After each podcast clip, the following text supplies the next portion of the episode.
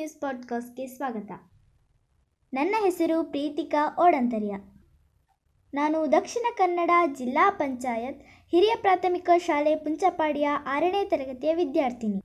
ನಾನು ಹೇಮಾ ವೆಂಕಟೇಶ ಹಾಂದ್ರಾಳ ಅವರು ಬರೆದ ಜಾಣನರಿ ಎಂಬ ಶೀರ್ಷಿಕೆಯ ಕಥೆಯನ್ನು ವಾಚಿಸಲಿದ್ದೇನೆ. ಒಂದು ಅರಣ್ಯದಲ್ಲಿ ಒಂದು ಸಣ್ಣ ಗುಹೆ. ಆ ಗುಹೆಯಲ್ಲೊಂದು ನರಿ.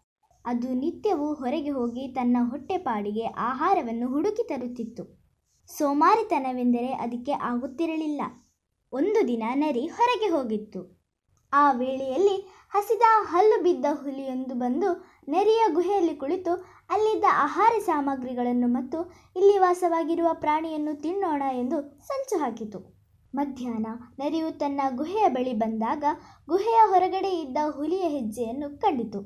ನರಿಯು ಅಂಜಿ, ಹುಲಿ ಗುಹೆಯೊಳಗಿದ್ದರೆ ನನಗೆ ತೊಂದರೆ ಎಂದು ಯೋಚಿಸಿ ಒಂದು ಉಪಾಯ ಮಾಡಿತು. ಎಲೆ ಗುಹೆಯೇ ಇಲ್ಲಿಗೆ ಯಾರು ಬಂದಿದ್ದಾರೆ? ಹಾಗಾದರೆ ಯಾರೂ ಬಂದಿರಲಿಲ್ಲವೇ? ಹೇಳು, ದಿನವೂ ನಾನು ಕೇಳಿದಾಗ ಉತ್ತರ ಕೊಡುತ್ತಿದ್ದೆ. ಈ ದಿನ ಏಕೆ ಇಷ್ಟು ತಡ ಮಾಡುತ್ತಿರುವೆ ಎಂದು ಜೋರಾದ ಧ್ವನಿಯಲ್ಲಿ ಕೂಗಿ ಕೇಳಿತು.